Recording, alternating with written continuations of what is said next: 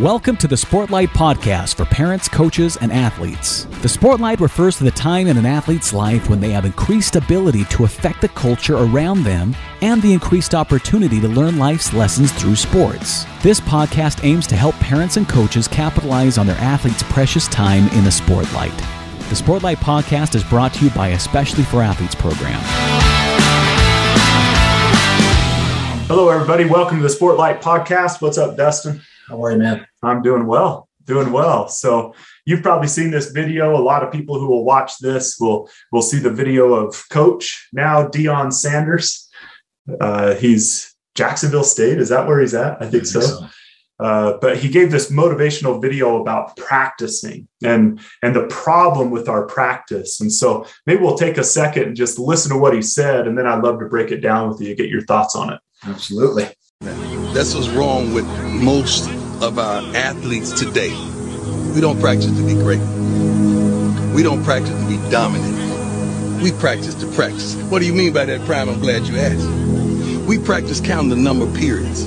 We practice understanding how much time we got left. We practice just to get through practice. We cutting deals in practice. You go soft, I go soft. We don't practice to be dominant. When I ask you what was your purpose of practice, you ain't got no answer for me. I'm gonna ask you, what is your purpose of practice? I don't care if you practice at work. I don't care if you practice with your relationship. I don't care if you practice in any endeavor you choose to do. What is your purpose for practice? I practiced to be the best ever. So every time I walked on that field, I had a purpose for my practice. All right, so that's some good stuff from prime time.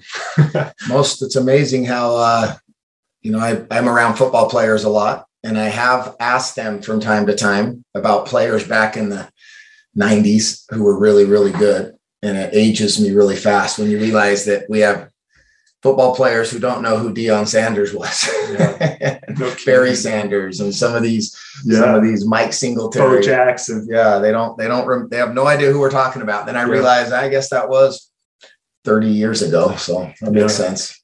But yeah, Deion Sanders. For those of you that don't know, if you're listening to this and you don't know who that was that was just speaking, Deion Sanders is he's the very best corner to ever play football, in my opinion. Not even close. Well, and then he would moonlight as a member of the Atlanta Braves. Yeah. Do you remember that? Yeah, one of the best athletes, yeah, maybe ever. Yeah, he and, Bo so, Jackson, right? So someone who truly was great. Yeah, and and I love that phrase. He he just said the problem with practice is we don't practice to be great. We practice to get through practice. You know, so we've learned some things as we've interviewed these elite athletes that have been on our podcast and one of the things that I've learned personally is that it seemed to click at a younger age for them than some, really the cost of greatness, what it took to be great. And you're a high school football coach and have trained quarterbacks now for, for 15 years and uh, as your profession. I'm just wondering when you hear him say that, pr- the problem is we don't practice to be great. We just practice to get through practice. Yeah. What are some of the thoughts that come to your mind? Well, I think that it's it's very easy whether this is in sports, whether this is just in our own physical fitness, our own health, whether it's in business. It's really easy to say, well, I need to go to the gym 4 days a week. So you go to the gym 4 days a week, but nothing changes because you're just going to the gym to go to the gym, right? There's not a specific focus and purpose for going to the gym. It's not with intent you just go to the office, go to the office, you get your paycheck every two weeks, you get your salary, but eventually the business fails because there's no growth because you were just going to the office and doing, going through the motions. It's really easy in sports for coaches and for kids and for parents to be content with the fact that well, I go to practice. Like I'm there. I do everything I'm supposed to do. I have never been late for a practice. I go to every single practice. I sacrifice vacations, I sacrifice, you know, other things I could do to go to practice. So therefore, I should be really good, or therefore I should play. Or but that's not the that's not the point. The point of practice is to be getting better, and you can go through the motions. We call it participating versus competing. Mm-hmm. In our book, we call it winning the hour. That hour of practice can be participated in that's showing up. That's or easy. Attended. Or attended, exactly. yeah, yeah. Or it can be won. And winning is hard. And I try to remind kids all the time when I talk to them that really winning is tough. It's hard. You should enjoy every second you have to be a winner because you're going to have plenty of chances in life to win and you're going to lose. You're probably going to lose more than you win. So when you win, enjoy it. When you win a practice and you know you won the practice, you know you got a little bit better. But the problem is that most of the time we go to practice and like Deion said, the point is just to get from the start of practice to the end of practice and not embarrass ourselves, not you know, Get not in trouble. yeah, not not lose our position and in coach's eyes, rather than to be focusing on how do I make myself. He said at the end, he his purpose, he said, was to be the very best ever. Um, whether your focus is to be the very best ever or to be the very best that you can be, you can't do that if you're just showing up. You got to say, Am I in an hour from now or two hours from now a better basketball player than I was when I got here? And then be able to look yourself in the mirror and honestly say yes or no. And we need to do the same thing when we go to the gym to work out or when we go to work or when we, you know, we're home with our kids. Yeah. Um, was I a better dad or mom today than I was yesterday? And we're either going forward, it's like a bike, right? We're either moving forward or falling off. Yeah. So you know, this conversation has reminded me of something that Justin Sua, mental performance coach of the Tampa Bay Rays, by the way. Congratulations, Yeah. Justin. yeah, they They got a shot to win the whole thing. Yeah, they just won the NL East and and uh and so congratulations on that. But one of the things that he shared, we talk often, the word we use is to be intentional. Yeah. You got to be more intentional. And he said something that stuck in my brain. He said, you got to live life on purpose with purpose and a life by design and not by default. Just those Yeah. I love that alliteration that he used. It, and I think too often one of the ways that we don't practice to be great, like Deion says here, is we just kind of show up. You know, we don't, we aren't trying to accomplish anything. And one of the ways that I think it, being a parent of athletes and, and you a parent of athletes, and obviously these things spill over into school and into every other aspect of life. But one of the things that I've been thinking about is right after he said that, he said, you know, we have to embrace the boredom of consistency if we want to be great at something. And so, too often, I think practices could be designed to be fun. And of course, sports are supposed to be fun. But but sometimes the things it takes to be great at something, it's not fun. The people who become great at things, no matter what it is in business and in personal finance and in relationships, there's a lot of repetitive things that take effort that most people won't do. That's why great people do them, but ordinary people don't. It, it's because it's the mundane.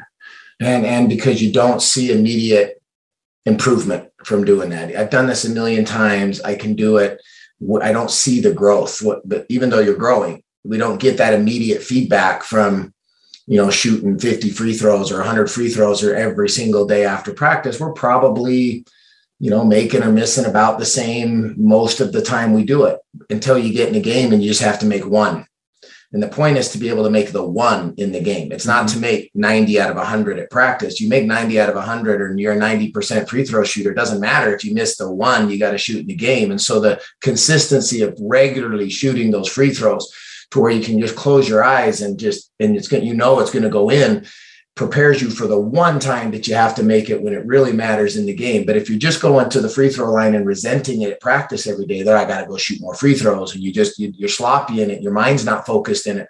Then when the moment hits and the pressure's on, you haven't trained yourself to shoot when you have to make it, and and you miss. Yeah. And this humility factor that we've talked about before. What do great people do? So, a great free throw shooter, what do they do? What, what does a, a person who is really good at accomplishing the thing you hope to accomplish, what, not just what they do, oh, I practice, but what are the mundane things that they do?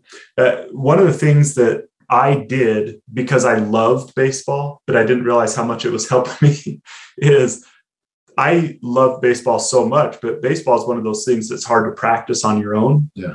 And I had a PVC pipe left over from when my dad did some sprinkler repair, and I cut it to to 32 inches, 33 inches, and I taped bat tape on it. And we had food storage. We had food storage, these little peas. Are you from Utah? no, this is Southern California where they probably actually need it. But um, but food storage. And so so we had these dried peas, right? And I would take a pocket full of peas when I was 11 years old and I would go out in my backyard and I would play like this imaginary game in my head. And I would throw up a little, like a dried pea, and I would hit it with a PVC pipe. I did it because it was the one way I could play baseball. Yeah. I couldn't hit rocks. Yeah. I couldn't hit, or it would hurt things. I couldn't hit, you know, Yeah. but I would hit these dried peas. At the time, I just did it because I wanted a way to play baseball. But what I realized is hitting thousands and thousands and thousands of little dried peas in my backyard is probably why I rarely struck out Yeah. in baseball. And so it's finding little things that we can do. And those who can persist beyond boring. When with some people, when it's fun, when it's not fun, they're done. Right. But those who can find, okay, I, I am going to do this until it's so consistently that it becomes almost boring. So if you're going to do that, the thing I was thinking about practicing to be great, you, you need kind of two things. You need a plan to be great. You need to know what great people do. And then you need to give maximum effort to that plan, even when other people aren't watching. A coach, you you coach, you could come out there and a kid could go out and they could go through the drills that you put them through as a football coach or a, a quarterback they could go through it, but are they giving maximum attention, maximum effort to that drill? Are they winning the hour in that moment? And so for me, I just, as I, okay, Deion, I get it. We need to practice with purpose. What's our goal? What's our plan to get to that goal? What people, what have people done who have got where we want to get? And then maximum effort to those things and push beyond the boring. And I think that that's the way we practice to be great. Well, and we understand, we hear this phrase all the time. What is your why? It's a, you know, commonly thrown around question. Why are you doing the drill? If if I'm doing the drill because coach said so, it's I'm running through the agility ladders. Well, you do that a million times. If that's the only reason you're doing it is to get through the agility ladders without tripping, Mhm. You're probably going to end practice thinking, "Hey, you did it. You, you made it. You you you can you consider or you successfully finished the drill."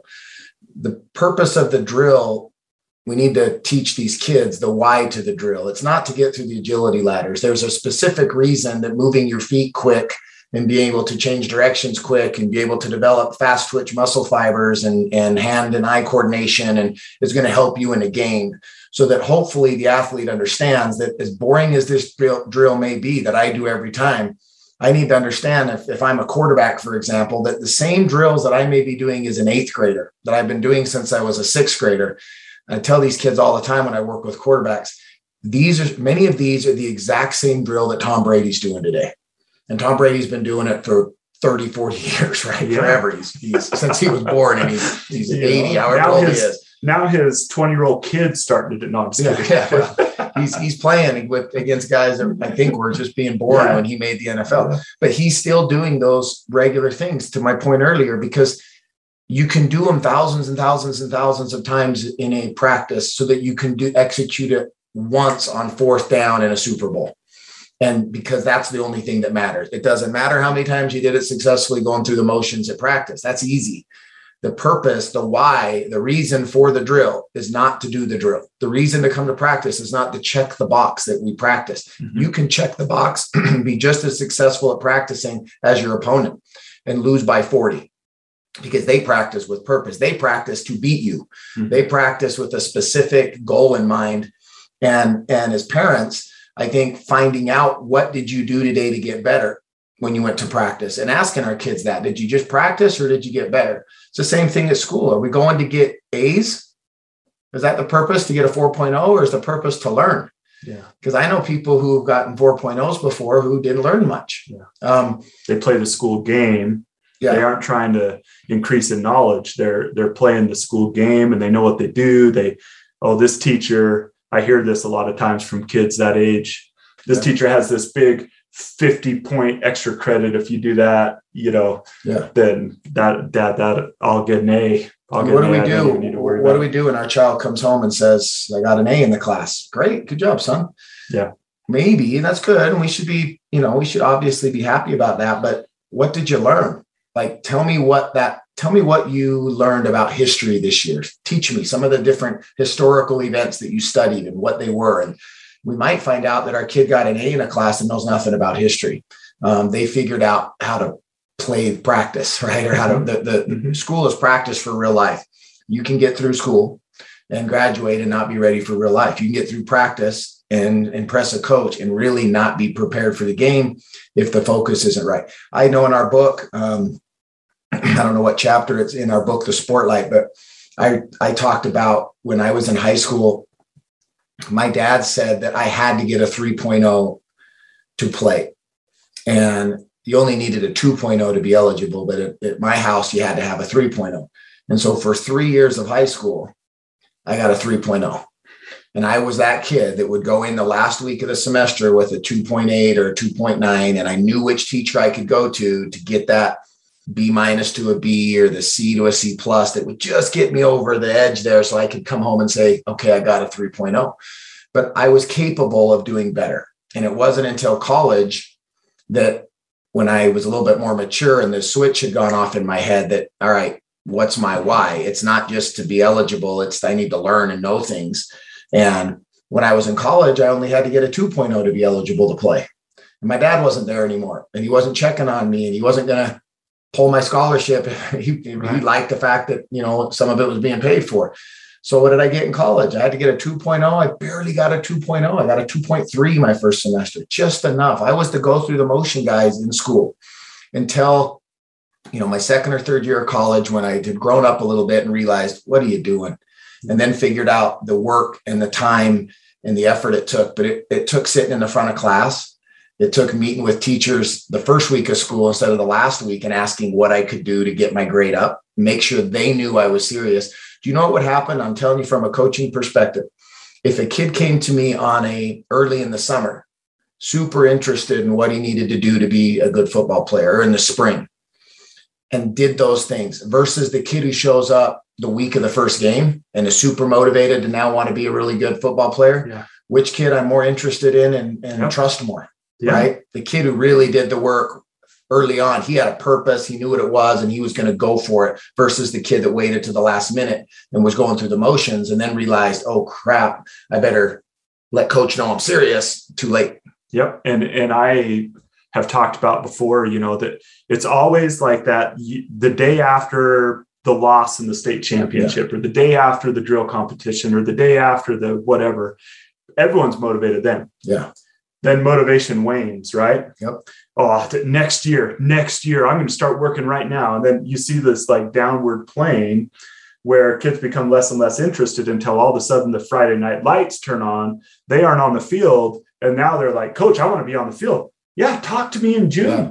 Right. I wonder if that. Tell me if you disagree with this, Shad, because we've talked about this. Maybe this is a, deep, a, a deeper topic for another episode, but you've heard me talk about my opinion on the difference between inspiration and motivation. What you just said reminded me of that.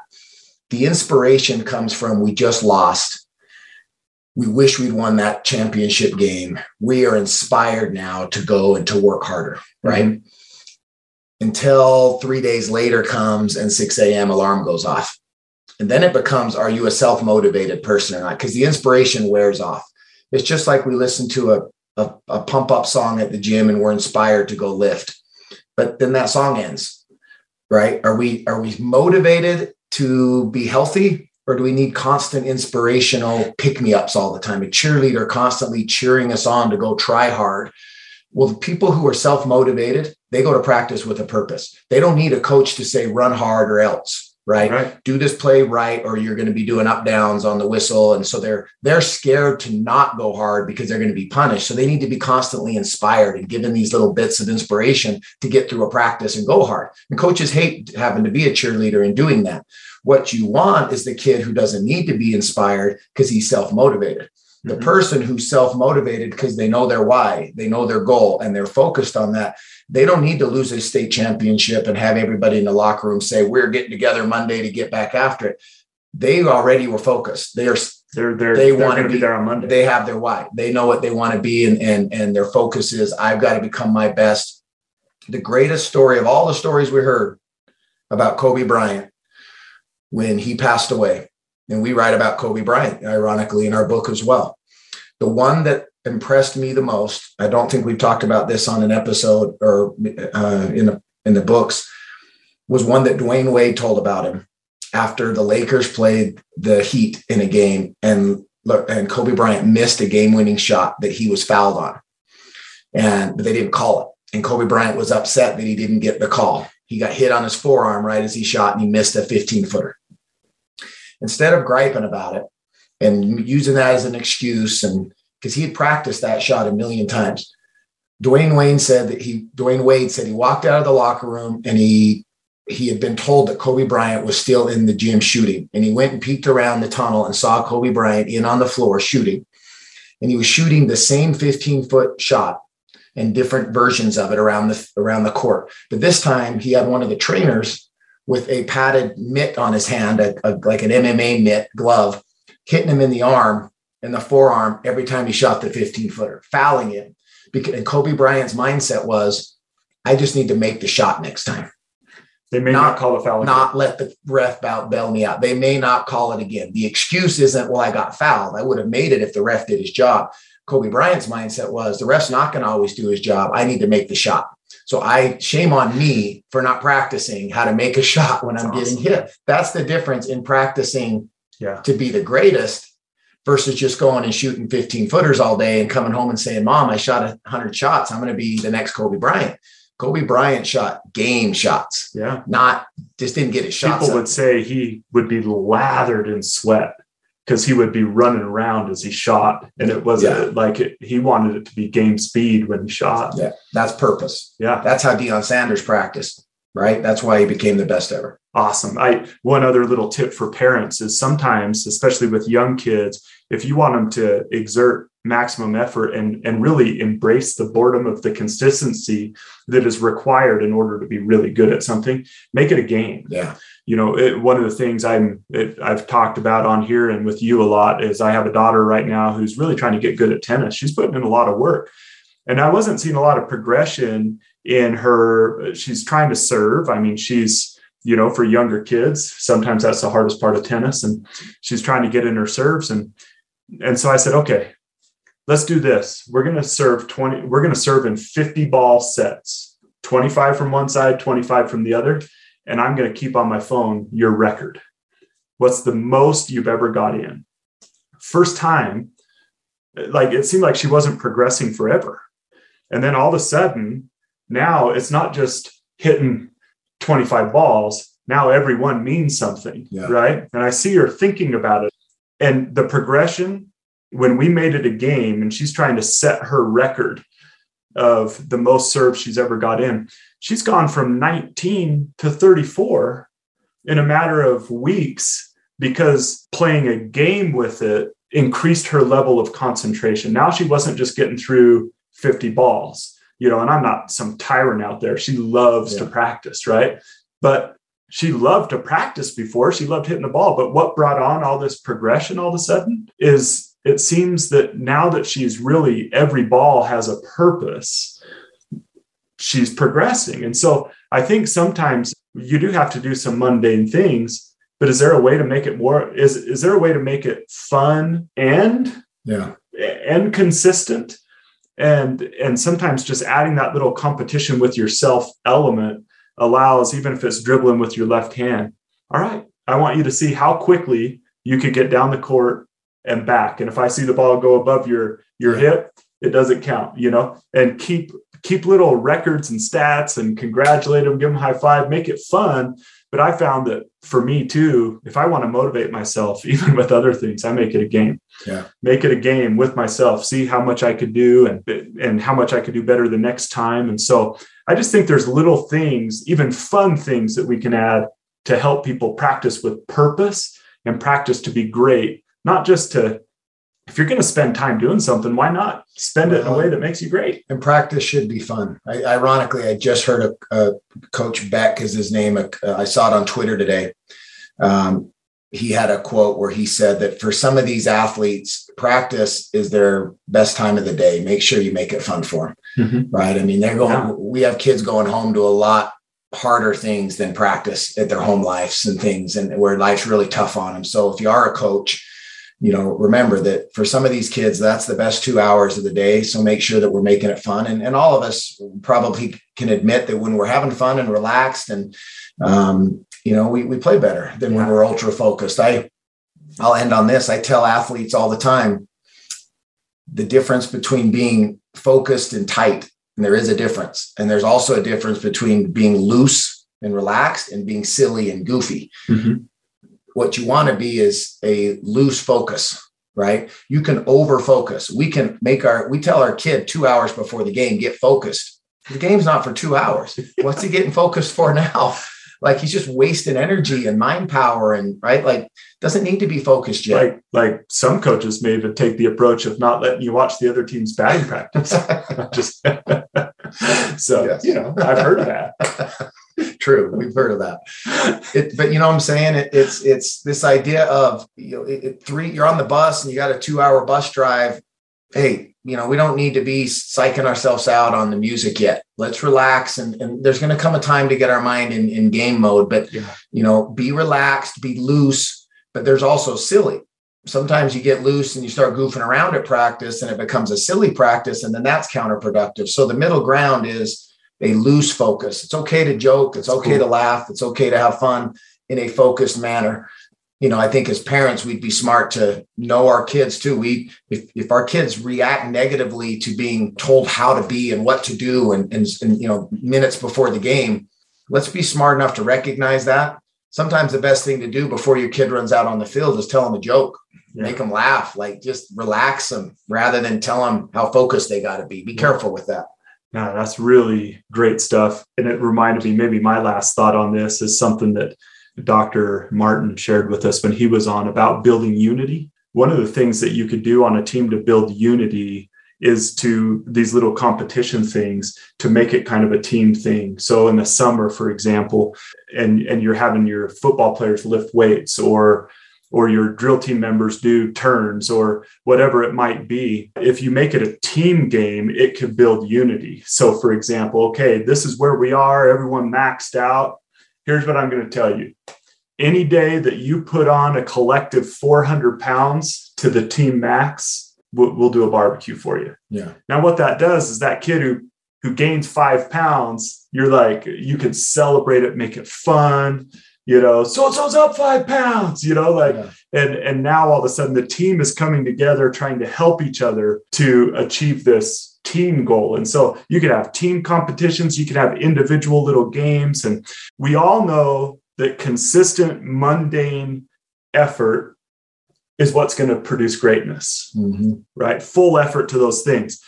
But if we can deal with this mundane part with with games and and fun and and lo- just loose focused fun then sometimes those teams become more successful because they actually can stick with those mundane tasks more because they know why they're doing it. Because they, they, know, know their purpose. Yeah. They're, they're they're they're doing those mundane things because they know in the end it's going to lead to a more successful outcome. Awesome. they're not just going through the motions.